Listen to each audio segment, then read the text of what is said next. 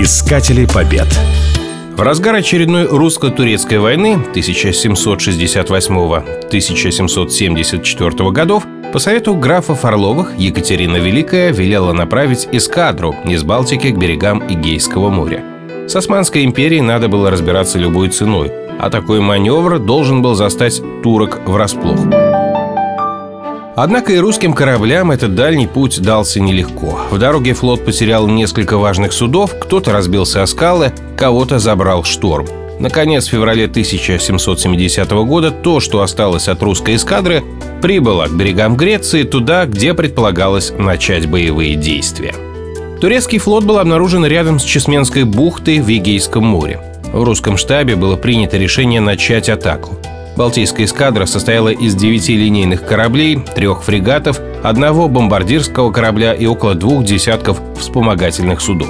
Турецкий флот превышал российский по размеру. Линейных кораблей там было 16, а вспомогательных судов вообще около 50.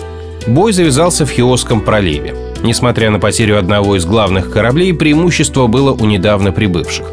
Турки вынуждены были отступить в Чесменскую бухту под прикрытие береговых батарей.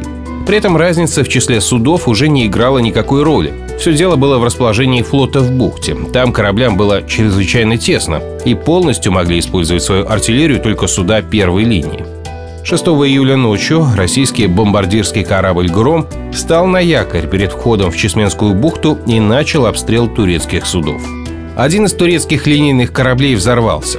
После полуночи к «Грому» присоединился линейный корабль «Европа», а позже «Ростислав».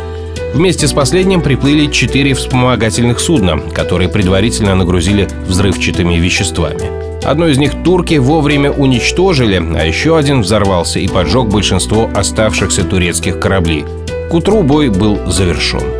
Сражение в Чесменской бухте вошло в историю как одна из крупнейших битв эпохи парусного флота, а победа русского флота предопределила полное поражение Османской империи. Искатели побед.